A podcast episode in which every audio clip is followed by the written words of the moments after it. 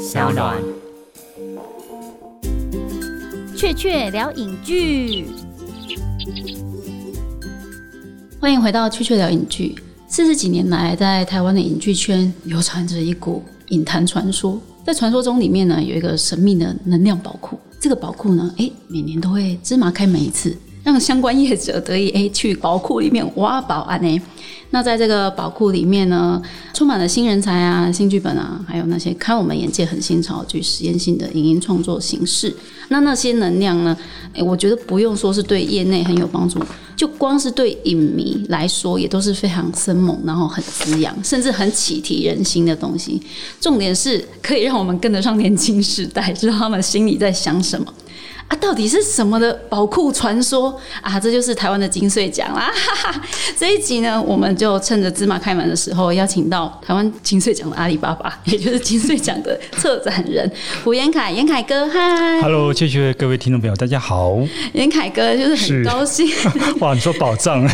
真的，因为我们来关心台湾影视产业的是听众朋友们，一定会很想要知道这一题，想要跟严凯哥来聊聊，说，哎、今年的金穗奖我们又收了什么绝世法宝进来啊？对，严凯哥，你担任金穗奖的策展人，其实已经五年了，哇！其实讲到五年，五年前我们讲第三十七届啊，嗯，现在回顾第三届那一年的入围或者得奖导演，现在都是不不得了。比如随便举例，那一年的陈伟豪，是不是？是不是？那一年的柯震年，哇，那一年的谢霆汉，太夸张了，对。那刚好都那一年，都是在同一届，而且哦。那一年还有已经拍完还没上片的，比如说王希杰他的《买屋记》。天呐！对。王买屋记王买屋自己也记是也是三十七届，对，所以嗯。前段时间我在上另外的节目的时候，他们就说：“哇，第三十七届那名单现在一拿出来一看，真的是吓死人！就现在几乎电影圈、电视圈，的中流砥柱对，都在那一届里面。其实那届里面，其实你现在仔细看，还有很多人。对，所以我觉得真的是现在还蛮高兴，就是可以呃为台湾的影视产业可以培育这么多这么多优秀的幕前幕后的创作人。对啊，而且其实如果今天没有金穗奖的话，这些很棒的人才，搞不好他们不会这么快的哎被被被挖掘对不对就是被发现被人所重用。对，因为你一定要先有一个给他们一个舞台，然后呢，他们站上去之后，哎，开始很多人其实我觉得影视圈就是一个这么奇妙的东嗯。西，它是它是经验的累积。但是呢，它也非常非常需要新锐的引人，就是新的肝，嗯 对，新的新新血加入嘛，对，对，嗯加入，是然后让整个影坛可以一直有充满着创新的。对，就是充满了非常多的活水灌入进来。嗯、对，活血永远都是创作圈里面，嗯，最重要可以赖以为继，然后走长远，甚至永续发展的一个很重要的关键。对，所以其实金穗奖真的很多看戏的观众，他们会直接收割现在的成果，就是例如说我们看了《我们与恶的距离》林对君阳导演的东西，我们在那边赞叹说哇，台湾有这么多这么棒的东西的时候，其实早在之前，他们就得这样子开始默默无名，然后过关斩将，参加很多的电影展，然后呢，哎，终于得到几个奖，然后被肯定之后呢，才会有一些比较有资金充裕的对。制作单位嗯。找上门，就是有点像是帮你金穗丢了一块敲门砖给他们，让他们可以等于说，他们先在金穗奖这个平台先磨练非常好的一个基本功，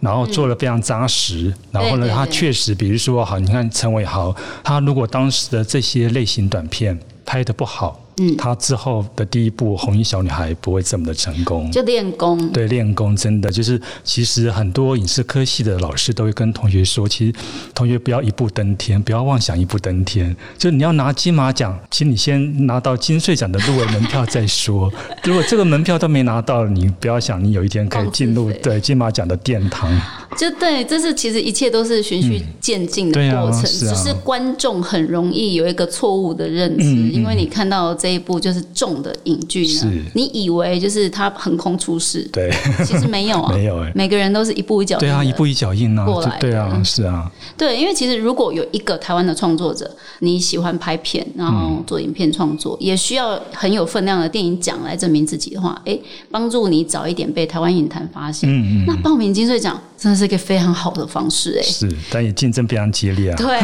很惊人。但某种程度上，金穗奖其实就是帮新锐影人量身打造的一个电影奖。可是其实很多人都有一种误解，就是这不代表其实金穗奖只有学生可以参加。嗯，对，它其实也有一些，如果你是社会人士，那是你梦想着要拍片，然后也算是影坛的新锐新鲜人。对，那金穗奖其实也有一班组可以报名参对，我们有分一班跟学生作品的这两大组。对，尹对海哥是不是可以详细解释一下金穗奖这个报名的资格到底怎么样才算成功？嗯，应该说，只要你是拍的是六十分钟之内的短片，那无论是剧情、记录、动画实验，那我们有分一般跟学生这两个组别嘛。嗯。所以一般组就是只要你是你没有得过，你没有拍过剧情长片，你也没有得过金马奖，比如说什么金钟奖或者台北电影奖，那你都可以来报金穗奖。哦金穗如果你得了两次，那你也不行。还有北影。对。嗯，那大概你就你就是已经算老资格了，对对对就不要。再来抢了。对，嗯那学生作品就是你只要是具备学生这个身份，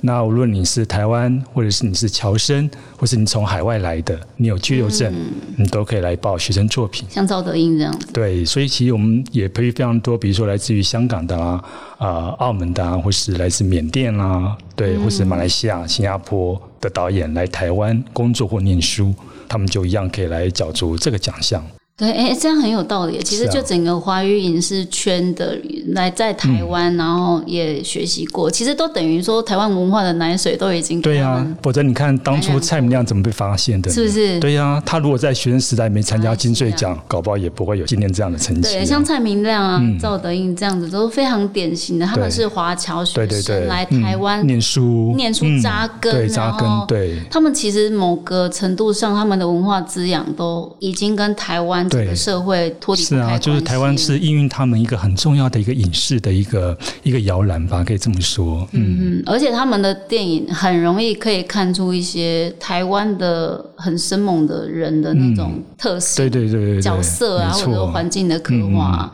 对，因为我们知道金穗奖是从一九七八年就开始增建，对，就创立的嘛。对，到现在已经、哇，已，经四十二年了，四十二年嗯。嘞，第四十二届的金穗奖。其实哦，金穗奖我每次这样摊开他的那种入围或得奖名单看，我都会觉得，嗯，每年好像都有在进化。嗯，它好像都不是一个可以预期，或者是我们规则永远都很僵在那边嗯的。像今年有没有什么特别让你感到振奋的一些，例如说新赛制啊，嗯或者是特别的一个状态？呃，说到整个比赛的游戏规则，其实今年有一个比较重要，就是呃，以前我们有所谓的个人单项表现奖，对但个人单项其实我们并没有去呃去分为分对分项目，对，所以说也许就看评审会根据今年的表现，比如说给，也许会给编剧、给导演。给摄影，对，会给制片，对不对？或给比如说男女演员等等。那可是后来就想到说，其实个人单项，嗯，我们就会在讨论说，有没有可能他其实未来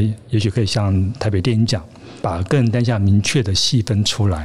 嗯，那对对，那就经过非常多的讨论，那最后还是想说，因为毕竟金穗是培育新锐导演一个很重要的的第一第一步，对。那我们就想说，好，那其实好像应该要把导演独立出来，导演奖，对，导演奖把它独立出来，所以今年是算是第一次，我们把导演从一般跟学生作品把它独立出来，就除了影片之外，是。我们就今年首度有所谓的导演的入围名单，对，而且是分两组，一般组跟学跟学生作品各五位导演，所以所以一共有十位导演入围这个奖项。嗯对，那其实入围记者会当天一公布的时候，其实那十位导演都是一个非常在一个惊喜惊惊喜，对，我因为没有想到说哇，首度第一次有所谓的导演奖，然后他们就可以很幸运的入围，而且他们事先都不知道。哦，这种感觉就基本上就是我以前啦，其实不是是。很相信说什么叫做入围即得。奖，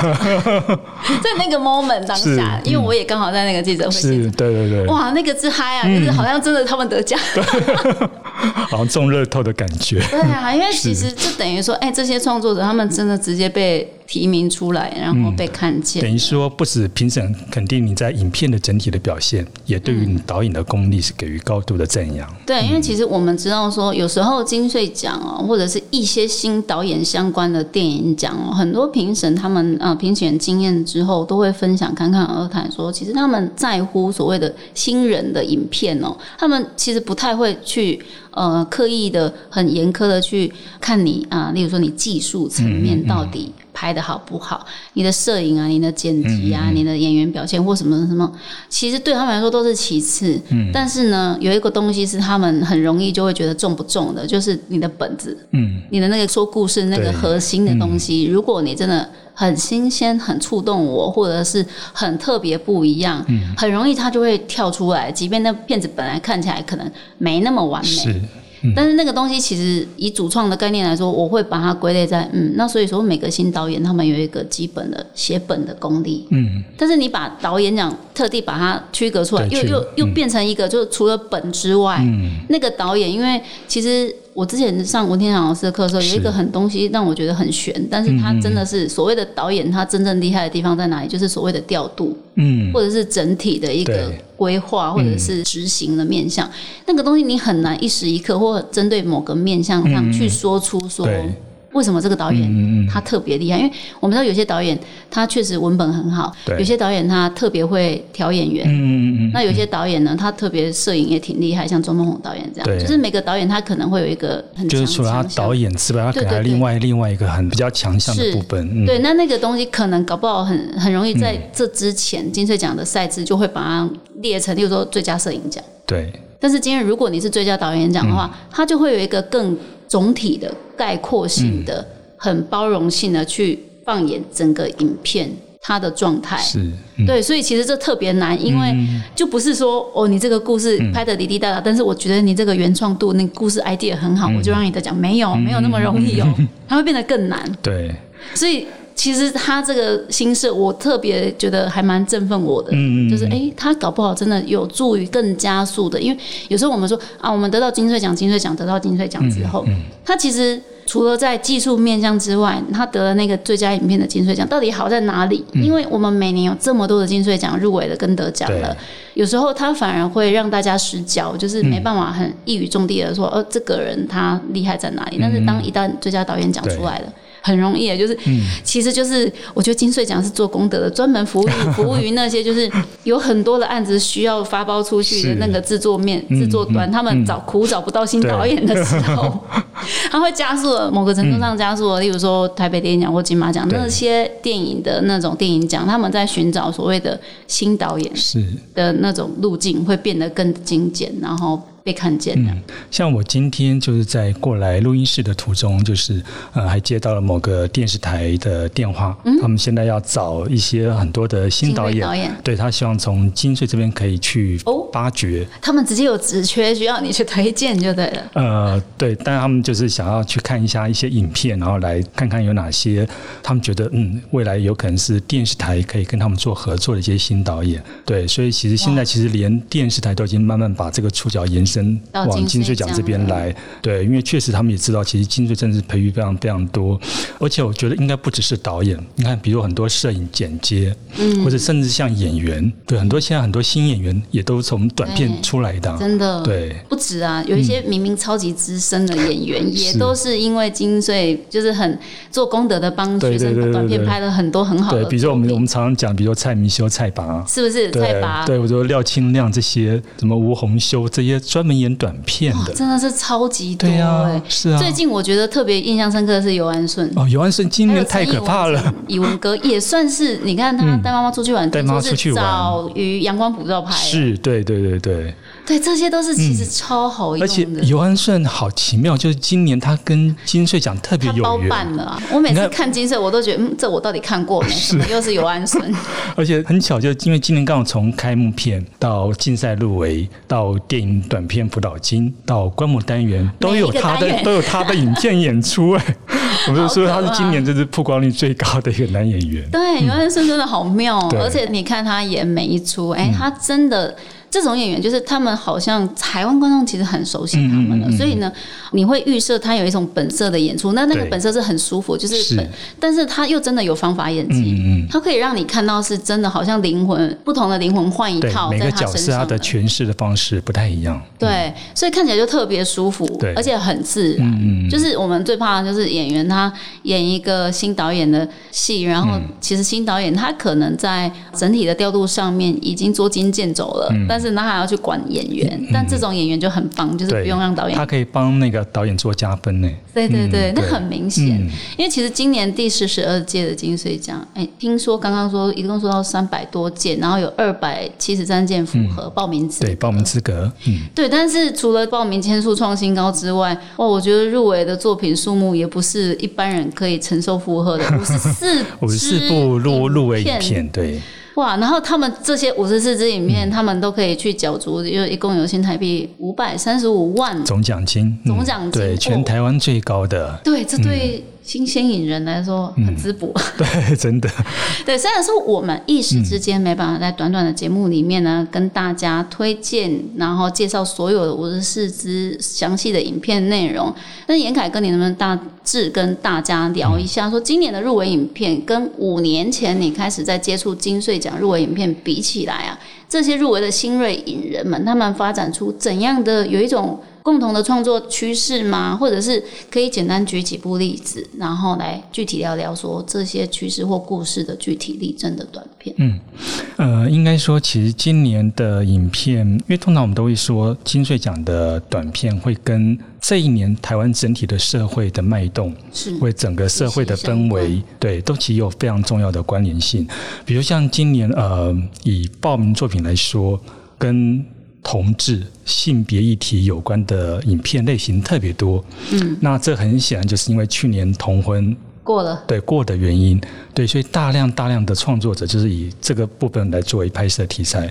所以相对今年入围这样的题材的影片，其实数量也比往年来的要多一些。无论在一般跟学生作品，对，而且不乏非常多很表现手法或是各方面都很不错，熟的，对，或者说就是其实会用不同的方式去做一些呈现，所以这个是关于在题材的部分，就今年这个部分特别的多，所以就可以看得出来，就是我觉得应该是。这一年台湾电影的商业电影的整个的脉络，它会有一个互相的一个发发展，对对对。而且我觉得这是很好的事情，就表示说，其实以往在台湾的电影新导演啊，新导演的创作的取向上。他们会有一个很沉重的社会包袱。对，他们是不是被台湾新电影影响？说他们总觉得自己创作影片就得讲一些你知道大道理，或者是一些社会使命很沉重的一个部分的东西。他会很努力的想要表达给大家看，以至于呢，他们在新导演明明是新导演，但是他们想的都是大师的事情。对，但是呢，他们在手，他们真的出手的东西又跟不上他们的思想，以至于他做出来的东西就是学生感特别重，是，但是议题感又特别的。像老人家 这样子，嗯，可是我觉得那应该是新电影的一个影响啊，嗯，可能是台湾新电影对无形当中会有这样的对，对。他们有一个社会的使命，对。但是这两年听严凯哥这样讲起来，其实是好事欸，因为嗯，你刚刚举例的不只是像同志性别的议题，这个东西已经成为整个世上的全世界的观影潮流，一个很自然而然的很取向之外呢，悬疑啊、奇幻啊那些类型，其实现在也非常的。讨好观众，然后再加上类型片的练习这个东西啊，其实我突然想到说，你刚刚讲陈伟豪，对陈伟豪，还有今年也是新导演，然后在台湾第一部算是破五千万的卖座国片，他女鬼桥，他也是类型片，是恐怖类型，对恐怖类型片，嗯，就是其实类型这件事情哦，真的很适合让新导演来练功。嗯，一方面他们因为类型片它的功能性很明显，就是你既然你要让观众吓到或者让观众哭，其实那个都是。是很具体的、很功能的。嗯，那你就是先用你的新的作品来表达，你能不能做到这些东西？之后呢，很容易就其他的投资方他们就会觉得说，嗯，其实你有能力。对，有有这个信心，可以可以找他去做一些合作。对，那个信心来自于他们，当然是背后的商业考量啦。对，但所以我们可以说，哦，这个好像比较取近于现实。嗯，但是。显然，新导演如果他们开始意识到说，他们的作品最终是要经得起市场检视的话，这一方面的想象跟实作面向的自我练习，是绝对有帮助于他们以后能不能继续当职业型导演或者是他可不可以继续往下一步创作迈进的一个途径？嗯，是因为其实有很多的议题，我们都知道他很需要被表达。嗯但是新导演当他们在触碰那样的议题的时候，你能不能很具体的跟观众的接受度，就是跟观众具体握到手？嗯嗯。这个东西反而变成诶，现在的新导演会去考量的事情。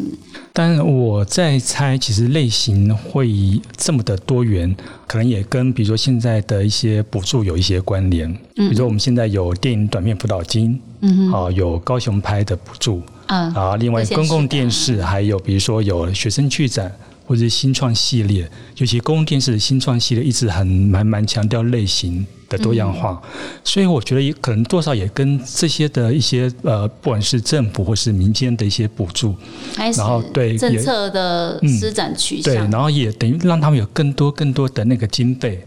他就可以去尝试更多的可能性。因为如果说你经费比较阳春，就用阳春的拍法，但类型会有一个基本的规则。对，所以所以类型片可能就是当你拿到这些补助之后呢，他就更有本钱去玩一些技巧，玩一些东西。对，哦，嗯所以这是辅助的啦。对就是因为所以表示说我们的相关的呃政府单位有在思考这些事情。嗯那其实对于新导演来说也是很健康的帮助。对啊，因为大家都说短片其实最没有任何的商业的投资的参与嘛。对对，所以你的那个资金除了自己去筹措之外，或者自己贴老本，很那多人也是。对，那可能就是哎，如果说你今天可以拿到了一些，比如说补助，哪怕是一百万、五十万，嗯，那个其实对他的整个的那个制作的成本来说，是一个非常大的注意。嗯，对，如果他想要玩一些东西，那可能比如说后期的制作的部分，他没有这个经费，他可能就做的非常的很粗糙。对他就是不不到不到位。的或者是他得躲，他得避开一些嗯其实很关键的画面，应该要具现出来给观众接受到，他，拍不出嗯来。或。者是比如说本来应该是可以用更好的动画去呈现，嗯没有钱嘛，就就做不出来，嗯对，所以我觉得其实这样子其实相对来说就会带动这些短片的那个值跟量的提升，我真的很有感嗯呢、因为其实老实说，我大概是十年前开始入行，然后嗯追精髓。那当然也不是追的，就是像你们这样，就是全部可以看完，嗯那真的是挺难的。虽然说它的锁票很，现在已经都锁完了，大家也没机会了。但我要讲的是，我记得我三五年前在看金穗奖的时候，我真的有。严凯哥说的这种感觉，就是这两年的类型跟风格之强烈，是，哇，这个吓到我，就是 一方面，其实当然说以风格跟类型来说是这样没错，但是其实我每年看金穗奖都有感觉到很深刻的两件事，就是、我觉得台湾电影其实是充满希望的，对，因为那些可能突然一时之间你接收了一堆就是很厉害的新锐，然后他们的作品都集结在那一个月，你突然全部都看到了，你就会很惊吓，你会觉得其实很很厉害啊。然后第二点的深刻感觉就是啊，我老了，要努力跟上年轻人的脚步。是然后，然后这件事情在今年我在看这样子的一系列，尤其是辅导金，辅导金，嗯，哇，我觉得好可怕哦，就是吓到我了，就是好像有一种跟不上的感觉。他们很剽悍呐、是，对，就是不知道身处在当事者的位置上，严凯哥，你有没有感觉说金穗奖这个永远年轻的体质，嗯，和非常资深的台湾影视前辈之间有着一个什么代沟没有？我觉得其实没有代沟诶，嗯，因为你看现在其实就像我们刚刚前面说，像非常多很资深的演员。他们其实非常支持这些短片对，比如像我记得呃这几年在我们的那个颁奖典礼，比如说杨贵妹妹姐，或是陈婷妮，都会当着典礼跟同学说：“同学，你们不要担心，我不贵，你们来找我拍片吧。”对对对对对。然后闺蜜姐是说：“没关系，那个本子好，我都可以愿意那个降低酬劳或是无酬无酬来来演出。台湾影坛圈的人情味就是这一”位，对啊，我真的觉得他们好伟大哦！就是其实我觉得影坛就是这一点妙，就是你跟不一样的人接触跟交流，其实都是在练功，其实都在自我提升。对，然后你跟越来越多的人这样子，然后整个台湾影视圈其实是非常。就是大家有一个非常理想，然后纯粹的美梦的地方。因为讲难听一点呢、台湾影视圈其实已经辛苦很久了。所以其实愿意留在这边的人，大家都是靠热情在撑。嗯，其实我们都是有一个很基本的生存的底线，就是我们活得下去就好是。但重点是我们能不能遇到好作品。嗯，我觉得这个共识是大家有目共睹，然后一直努力的在往这方面去迈进。对啊，而且刚刚讲，其实不止演员啊，像很多幕后的，比如说剪接或者配乐，呃，或者是摄影对，嗯。很多其实都是不乏很多都是，比如说金钟、金马得主。对。对啊，你像李平斌，他有时候都会担短片的这些监制，哎，是不是？对啊，拼兵哥，哎，有我我还有遇到 RGB 的制作人，嗯也是是。那也是超资深，我就看、这是我看错吗？还是嗯。其实后背面就是台湾的影人，新兴影人背后有很多的大佬在撑他。对啊，是啊，所以我觉得其实短片跟这些资深的这些影人，我觉得其实反而没有什么代沟，哎，嗯嗯，对，就是他们其实是一个互相帮忙的、而且他们可能也是基于提携新进这样的一个角度，他们愿意去帮这些有才华的短片导演，给他们一个一个机会。就是不、嗯。就是那些前辈不只是在实作面上，对，或者是业界的呃工作机会的提供，嗯嗯。甚至我觉得我自己确实也有注意到说，哎、金穗奖的评审名单也很棒，就是那些所谓的新前辈，对。呃，像今年的雨二的对，比如林君阳，对高，雄是我们的评审团召集人，召集人，嗯。然后还有高雄影展的策展人，对，浩杰、黄黄浩浩杰，哥。对，比如还有傅天宇导演啊，傅天宇对。对，真的是我觉得都是非常 open minded 的是艺人。嗯我觉得就是对我我的认知，这些影人他们特别都是台湾影坛里面视角超级有弹性，嗯。然后温柔度啊、包容性都非常让人家对放心的一群。嗯，很值得尊敬的前辈。然后严凯哥，你你在讨论这些决议的评审名单的时候，有什么特别的考量，能确保，例如说入围甚至得奖名单，能保有？哎，其实一九七七年以来，好像金穗奖其实就有一个很核心的要、要点，就是要表彰一些具有实验性、精神特质的影人跟影片嘛。应该是主要是鼓励就是比较有创意，对，然后有旺盛的创作力的导演。对，所以通常我们的评审的组成可能就会考虑到，比如说具有这个编导这个背景，然后具备比如说制片、制作创经验真的人，是非常实物面的对实物面的经验的对对对对高，然后比如说也要具备一些幕后的技术，像哦比如说我们今年的柯志豪就是很厉害的一个 一个音乐对音乐工作者对。对，然后比如说也要考虑到，比如说呃也具有影评或是影展的策展人对嗯，就是它可以包含各种不同的面向。那因为大家会从不同角度去思考这个影片。好或不好，或者给他的分数的高跟低，那大家就会各自从各自的专业里面去给这些影片不同的一些解读。那这样子经过讨论完之后，我们尽量让这个名单出来是，呃，因为经由对，公而且开经由不同专业的大家一起来讨论。当然不敢讲说，其实评审的组成，它会影响到这个奖项的那个入围跟最终得奖结果。是的，是的，我们一嗯切比较坎坷。对，所以有时候我们就说，其实不同的评审，可能这个影片的命运是不一样，是是不是？对，就其实这个我觉得不可讳言，也不是坏事。嗯对，因为如果这个世界上有存在像奥斯卡奖这样子，要透过好几千个人，没有有人没看过片就乱选，然后 达到一个得奖者的话，嗯。其实小评审团制度更能除了就是。彰显严凯跟你说的，哎，可能搞搞不好那个评审团的主持人，他真的、他的品味会影响。但是呢，另外一个方面就是，这些人都是确确实实看过片的，对，然后确确实实在各个专业的、他们的专业面向里面，可以提出一番见解，嗯。甚至他们就是代表了台湾影坛里面的一个很重要的先驱者，跟他们早就因为他们是很 involved 的对，人嘛没，错。他们知道说未来的趋势发展、嗯。怎么样是台湾影坛可能会非常适用的。我觉得那个是更达到要害的，去提拔、提选出这些是。新锐影人。嗯嗯嗯，对，那这个也可以更快加速的被台湾影坛所用。对，嗯，因为其实金穗奖明明这么重要，但是就跟哎、我们刚刚讲说金马就是除了评审，呃，在执委会里面内部组成，我觉得好像有一种除了就是评审之外，也有一种特别相重叠的部分，就是哎、其实你们内部都非常短小精干哎、用很不可思议的很少的人数，对啊，嗯，非常然后建立精简的能力，对，建立起来一个要把一整年新锐影人的希望都扛在身上的，哎、做功德的单位。对，严凯哥，你觉得如果如果今天啊，嗯就是是金穗奖，他有机会在任何的资源上得到扩充，嗯、你会觉得最迫切需要的部分呢，会是哪一趴呢？我当然觉得，其实还是希望比较可以强调，就是呃，台湾跟海外交流的部分。啊、最近这几年也做的挺好。其实这几年就是我一直不断致力于，就跟比如跟我们亚洲邻近地区的，比如说香港、澳门、新加坡对。对等地，我们就互相做一个合作。啊、比如像这几年，就是我们除了可以看到这么多精彩的台湾的优秀的短片作品之外，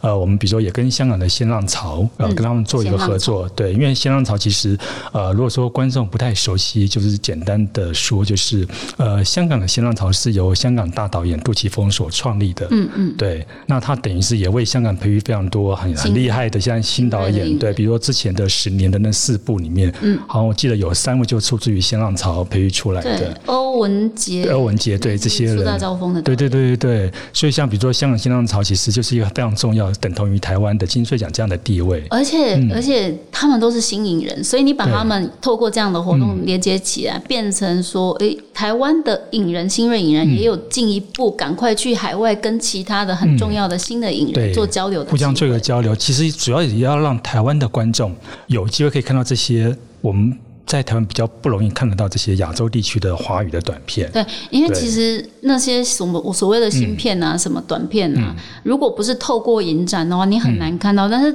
影展又很容易在选择那些短片的扣打有限，所以它很难就是一时之间推出很多的其实超值得期待的新锐影人。嗯那这个东西真的要有专门在推荐新锐影人奖的体质的影展才办得到。对，所以像比如说像澳门，我们连澳门的长片都很少看到，更不要讲短片超了。少的，对，这几年他们有致力在推这件事有，因为像澳门，他们其实这几年，他们澳门政府有推动一个澳门影像新势力的一个补助，嗯，对，所以其实我们这几年也都跟澳门呃做一个合作，就是呃请他们推荐一些他们去年里面有得到这个补助，或是他们去年完成很不错的短片完成，度高，对，然后我们就把它就是呃选了一些，然后就做了一个单元的放映。然后另外像比如说新加坡，新加坡我们是跟新加坡的青年电影奖做一个合作，那一样我们就会把新加坡青年电影奖去年他们的得奖。呃，或是有入围的一些作品，我们一样是挑了一些作品，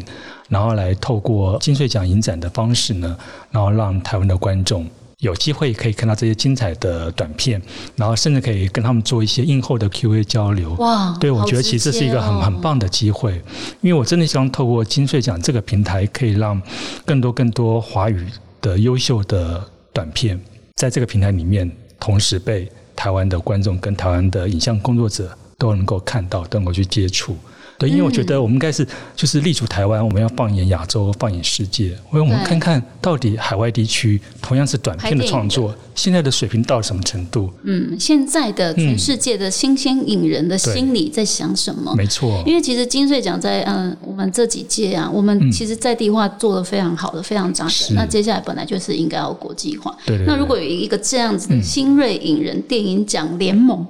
的诞生，你会觉得说，哎，对，其实这更给一般的影迷有一个非常具指标性的呃参考。嗯，就是你如果今天你是特别不满足于像电影，它总是会有一些常见的语汇，像好莱坞的电影那样，它总是会让你啊，例如说三幕剧啊，或者是一些既有的公式，是。它已经玩到烂了的话，你要有什么就是对于影视作品有更新鲜的期待的这部分，嗯嗯嗯。然后再加上影视作品本来就是一个所谓的八大艺术的总集成，是，嗯，那如果你是一个真的非常喜欢所有的译文的相关的文学的、音乐的、绘画的、所有的摄影的那些东西，那你来看那些新鲜影人，对。他们怎么样在影片里面表现出这件事情？是。其实我觉得，我个人会觉得有点有一种那个呃综合福袋的概念，是，对，就是你可以更。在短的时间里面看到更多的资讯，而且那些东西都是超级新的，就是搞不好就是这个世界未来的电影大师的。第一部、第二部作品就对啊，就被看到了。嗯，有有可能这些这些就是未来，也许就是也许它就是澳门或者新加坡。像最大像对对对最重要对对对。那其实除了这些，其实刚好就是因为我们刚刚讲，因为金穗奖它其实报名的那个资格，我们可以让非常多是从海外来台湾工作念书的导演嘛。所以其实像比如说以今年来讲，今年的入围作品其实也不乏以有以新加坡或是以缅甸为题材的作品。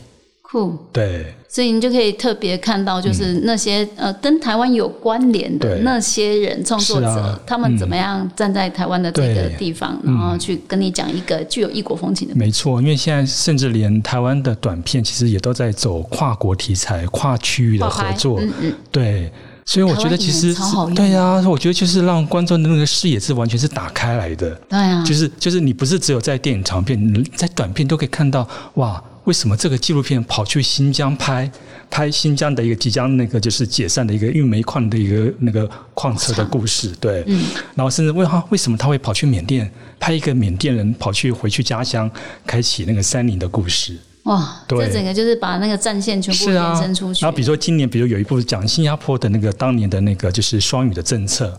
哦，这个、真的是这个这个是台湾导演拍不。出来的吧？对，所以这就是为什么去年金马奖热带鱼会入围，然后引起到热烈的讨论对呀、的部分。因为我觉得在台湾，而且这件事情是是可以启发台湾观众的。就例如说，好台语的示威。嗯嗯，这一件事情，嗯其实就跟你说的新加坡的双语政策是有远远的遥相呼应的关联的。因为其实，在华语，就是我们是讲台语在台湾越来越失落，嗯但是新加坡是华语，就是普通话这件事情对，在新加坡越来越失落了。对对对对。但是其实那种哀伤是一样的，嗯对。然后我们就可以做一个，哎，对，其实我们为了要全球化，或者是我们为了要达成年轻世代的一个生存欲的努力追求，我们得放弃多少跟文化有关的、跟在地的连接的部分。这个东西都是透过呃电影这样子的软实力，然后叩问的大家的观众的心弦，嗯然后可以得到了另外一层，其实就已经是很文学性的思考了。对，嗯，对啊，就是真的很酷啊！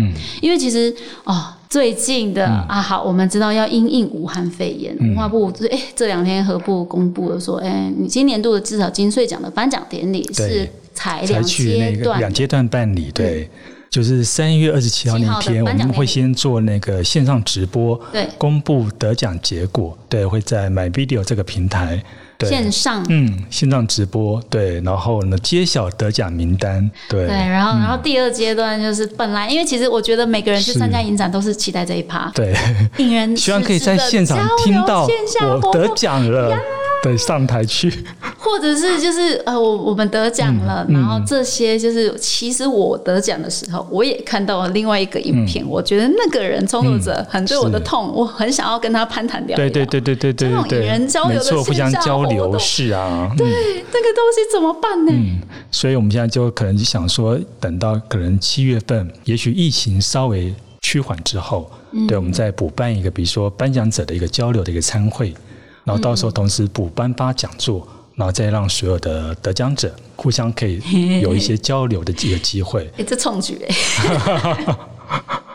对台湾啊，重要的电影奖的一个很重要的创举。而且三月二十七号那天的线上直播，我们会首度有一个创举，就是因为刚刚不是讲就是个人单项奖。对，就是我们今年会首度先公布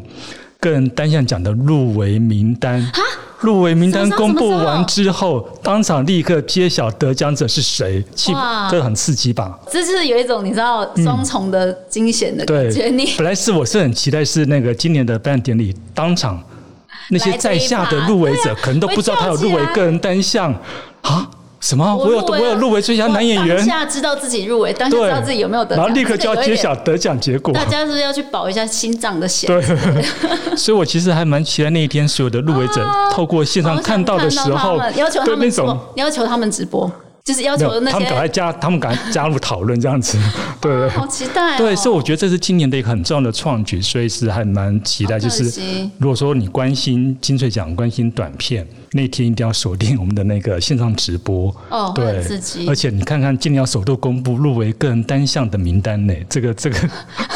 这个这个这个有点太刺激了。金穗奖，你们这样是可以的吗？你们金 金穗奖的整个影展的赛制啊，基本上就跟那些入围者有的拼就是一样对新、一样赶、一样一样呛、一样对对对 对，所以所以这是一个今年比较大的一个，就是在呃赛制颁奖典礼上也是也是一个创举。对，嗯，感觉非常好玩哎、对啊，我相信秋秋你应该也很期待当天你看。现在就已经很 对，很比如说你喜欢的影片，哎到底有没有入围个人单项呢？对，这个很讨厌呢。对，因为其实我觉得影展的世界跟这个通俗的观众世界有一个时间的落差。是，就我们刚刚第一题就有跟严凯哥聊到说，哎，对你其实五年前你就知道这些人其实了不得、啊，他们以后可能对，大有可为。对，嗯。但是呢，你要花你等五年的时间、嗯。去等他们开花结果。嗯那其实金穗奖一直以来都是这样子，你每次每次在这些你在加冕或者是在光荣这些得奖演员、得奖影人的时候呢，其实你就是还是得继续慢慢等待他们后来对，能不能成功没。错，嗯，对，那以办了五年这样子的心情，你你会特别有什么样的感触？说，哎，金穗奖即便已经是这么具有前瞻性的奖项，然后看到那些影人的无限可能性了，有没有什么？你想老是觉得说，如果可以再早，你们已经是最早的那个那个单位，那有没有什么就是影人希望他们可以更早被发现的心情，或者是你在金穗奖办前办后，然后你要怎么样？就是那些影人期待他们可以有什么大有可为的东西，还是就只能呃像在家里面的爸爸妈妈这样，就是等待的 等待自己小孩成功的一天，那个等待的心情应该很嗯，但我觉得其实，因为就像刚刚前面讲，因为其实现在的那个短片给予一些资助或是补助的机会，其实越来越越多对，所以其实你你有好的 idea，你有好的本子，你不要怕。你就去踊跃去投这些，比如说，不管是电影短片辅导金，或者是高雄拍，或者是呃公共电视，其实除了我们刚刚讲的新创系列，或是学生剧展之外，他们还是会有一些不定期的一些不同的一些影片拍摄的补助。对对，你就你就去投，就去试试看。努力的投，对对对对对，因为只要你你其实你有好的那个剧本，嗯，你有好的企划案，你就你就先去投投看。对，那先不管说呃会不会中，但是也许你本来就有拍摄的计划。那只是说这个投了之后，也许它会让你未来的就是在制作的那个成本上来说，它可能会有一些就是让你的整个的制作条件对更宽裕，那你可能可以做到的东西会做到更精细、更精致一点。对，嗯，对，因为以这个角度来看的话，我会去想说，金穗奖的创新还不止这样子、欸因为疫情的关系，现在很多人他们会不敢进电影院，嗯嗯，但是其实他们还是有看戏的需求啊。是，所以呢，他们就开始去追剧了。嗯那追剧这件事情呢，不只是在现在发生，其实以前就有发生。而且，其实金穗奖还蛮特别慧眼独具的，就是例如说，你们今年你们也有让剧这样子的，就是一个影展。我们常觉得说电影展、电影展是不是就是只放电影？嗯。但没有哎、其实金穗奖也放了剧、欸像今年的公是一个很重要的电视剧叫《做工的人》，对，做工的人，嗯。也在金穗奖。会在金穗奖做闭幕片的世界首映，而且我们会哎。抢先播第一集跟第二集，对，所以这是一个呃，因为去年我们的开幕片就是我们娱乐的距离，对，那个时候就是去年，我突然发嗯现这一趴真的太惊人了。对，在与恶的距离还没对，还没成为这个世界的还没被大家热关注的时候对你们就已还没大经率先红的时候。抢到，对对对，嗯，真的是很厉害。那时候我就哇 天哪，怎么？因为其实我们知道那时候刚好娱乐剧也是林君阳导演。的。对林君阳，嗯，对，然后其实不只是林君阳这样子优秀的导演，他们去拍剧了。啊。我们知道，其实公司这两年也会有陆续有很多的很好的剧，就例如说杨雅哲导演的《天桥上的魔术师》，魔术师对，他都还没拍完，大家都已经就是热议程度就是错，就是已经那个高度期待的询问度是非常非常高，是，就是诸如此类，像这样子，就是受到关注的剧，然后那些很棒很棒的金马奖的等级的、金钟奖等级的、金穗奖等级的得奖的嗯。影人，他们都去跳入去拍剧了。所以你可以知道说，其实在，啊肺炎的疫情开始人人自危，说，哎，我们要好好的在家里防疫之前呢，其实这个世界的那个影剧，它的那种战场就已经慢慢的移到了电视剧的这一块场域了。嗯那严凯哥，你怎么看这个？就是电视剧影展化这件事情？因为对我来说，我觉得超赚的。因为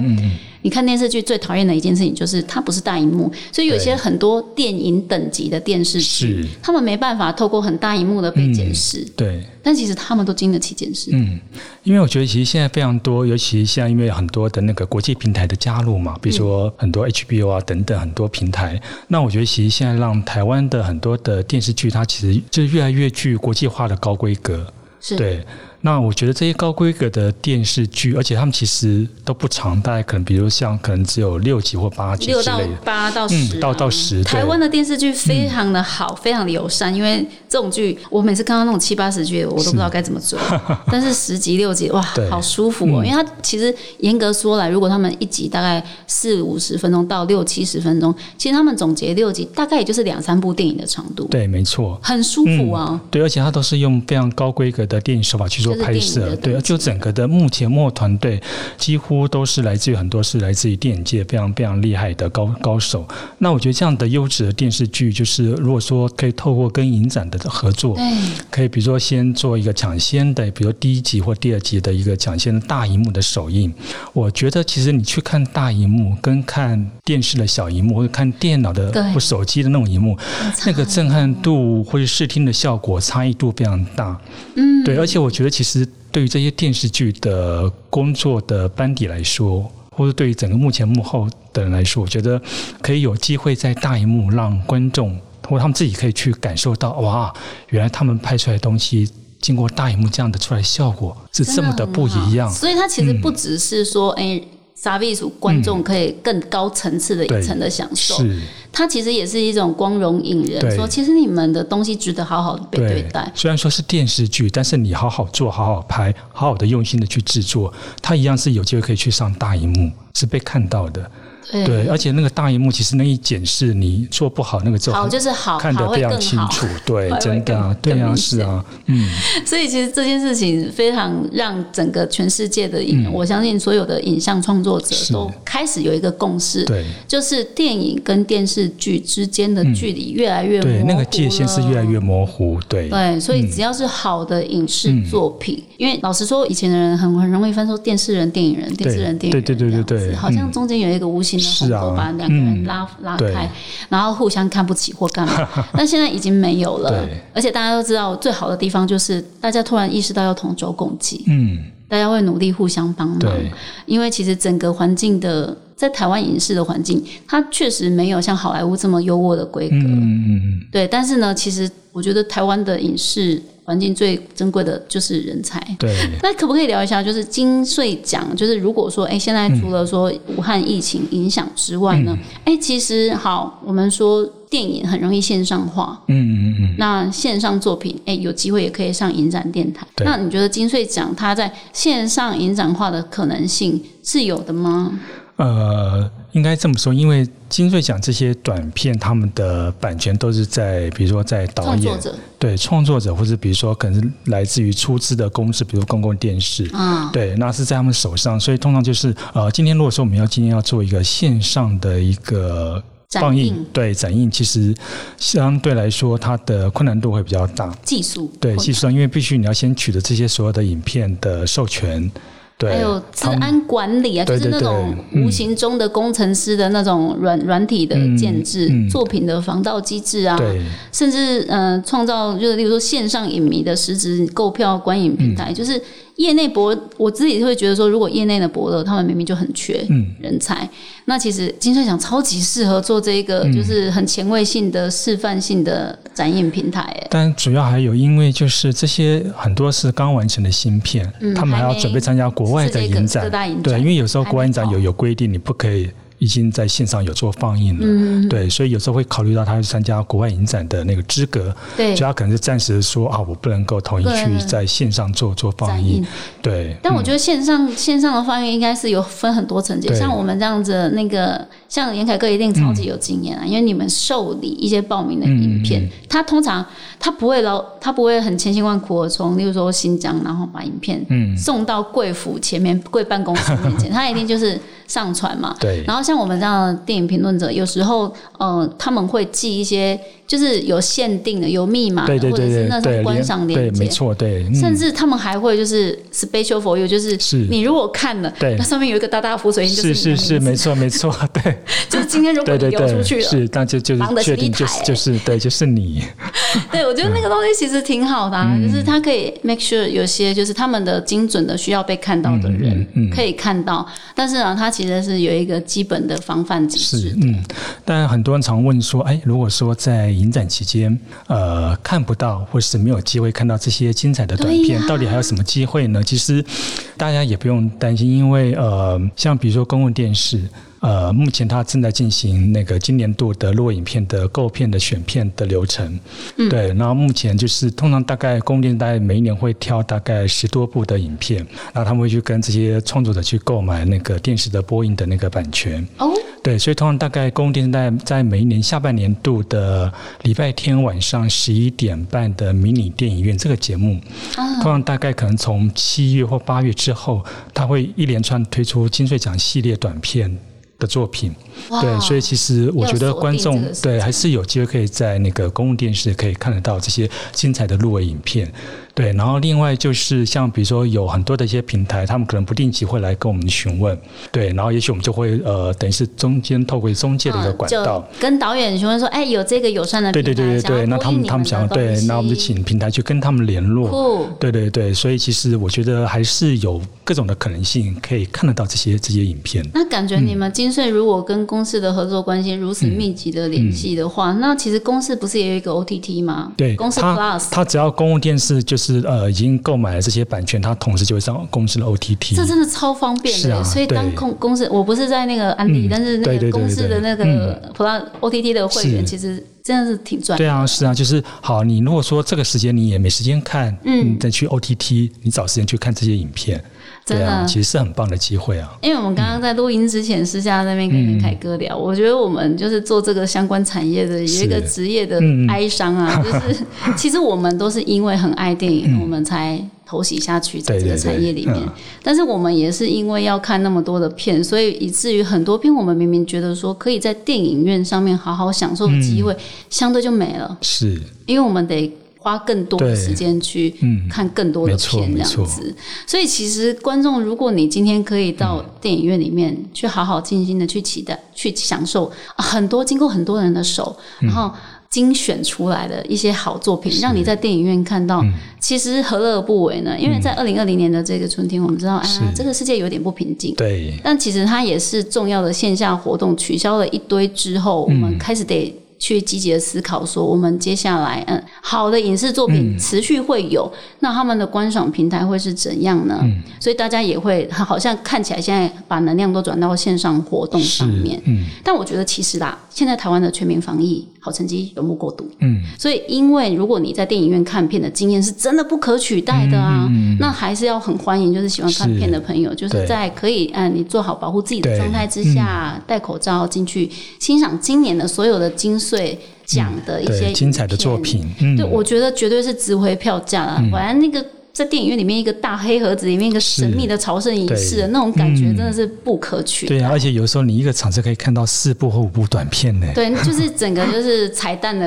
那个惊喜包的概念，对惊喜包对就是一个愿望三四种 满足这样子，真的是非常值回票价，而且还不用钱。对天哪啊！，只要二十块的手续费而已。对，但是大家应该抢票也是挺困难，看现在有没有机会去捡剩下的，因为已经因为我们今年大概有三分之二的场次票都没了。对，而且再加加上还有三分之一的位置也对凭空取消，因为我们要去因应疫情，对就是我们要有一个对对对观影的安啊全距离，所以嗯你的旁边是不会有人坐的。对，也许不会有人坐。对，嗯所以可能这样子你就可以知道那个票就减少了。对，所以就变得更珍惜更了，对更稀稀有、更 珍贵了。对，今天真的很感谢严凯哥来跟我们聊一下。哎、我觉得金穗奖它其实有很多的奖内奖外的一些很好玩的对东西，对对对对跟你挖了不少，开心。